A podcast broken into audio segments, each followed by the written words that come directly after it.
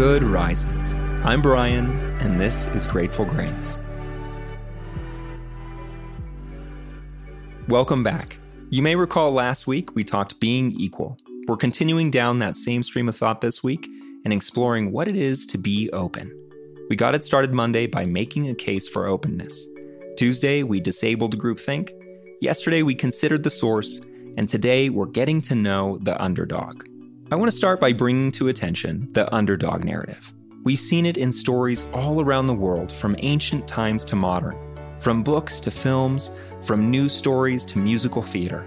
For one reason or another, we love to see the underdog win.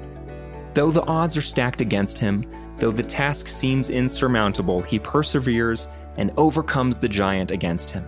It's David and Goliath, it's Karate Kid, it's Harry Potter, it's School of Rock. The examples are truly endless. Why then, if we're so enamored by the idea of the odd man out overcoming, do we have so much trouble making space for the underdogs of our own world? There is, arguably, a great dissonance between who we perceive ourselves to be as a culture and who we are in action. And that great divide exists right now down to the individual. In the office place, we don't want people outshining us. In sports, we want to win. Financially, our wants come first. And politically, we often see the minority voice as a threat to our way of life.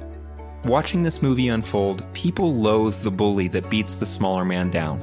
We despise the corrupt boss who won't cut his struggling employees slack. In practice, we dismiss people's lived experiences. We tell the bullied it wasn't that bad.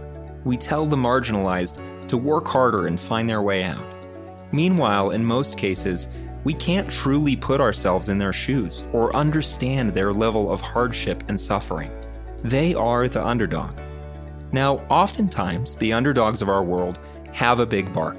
I know from personal experience, though mine pales in comparison to others, that it's the result of having to overcome such a large number of obstacles just to experience comfort in the everyday world. Underdogs have to learn to fight for everyday survival emotionally, psychologically, spiritually, sometimes even physically. So it's no surprise that they've learned how to stand up for themselves in a big way.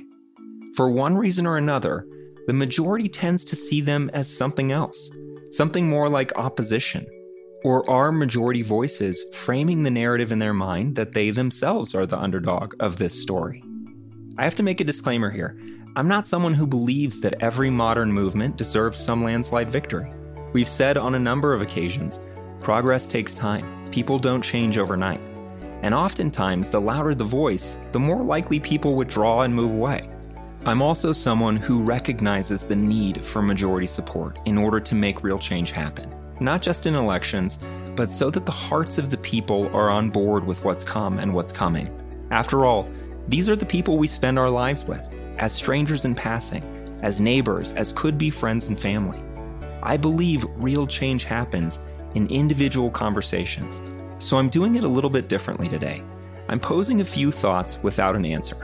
If it serves you, consider your own response. And if you happen to find it interesting enough, I wonder what might come if we take the thought out into the world among family and friends. Why do we have such a hard time embracing the underdogs of our world? When we've identified with them all throughout history in our stories? Are the underdogs of our world in some way different? If so, how?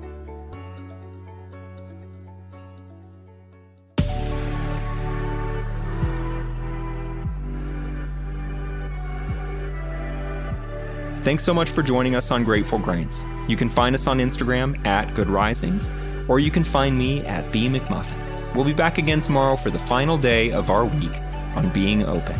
Until then, remember, a better tomorrow starts with today.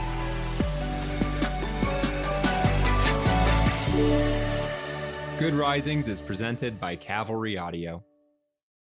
If you own a vehicle with less than 200,000 miles and have an auto warranty about to expire or no warranty coverage at all, listen up. CarShield has a low-cost month-to-month vehicle protection plan that covers more parts than ever. Visit carshield.com/audio to find out how you could pay almost nothing for covered auto repairs. Drivers who activate this vehicle protection today will also receive free roadside assistance, free towing, and car rental options at no additional cost. Get your free quote today at carshield.com/audio. That's carshield.com/audio.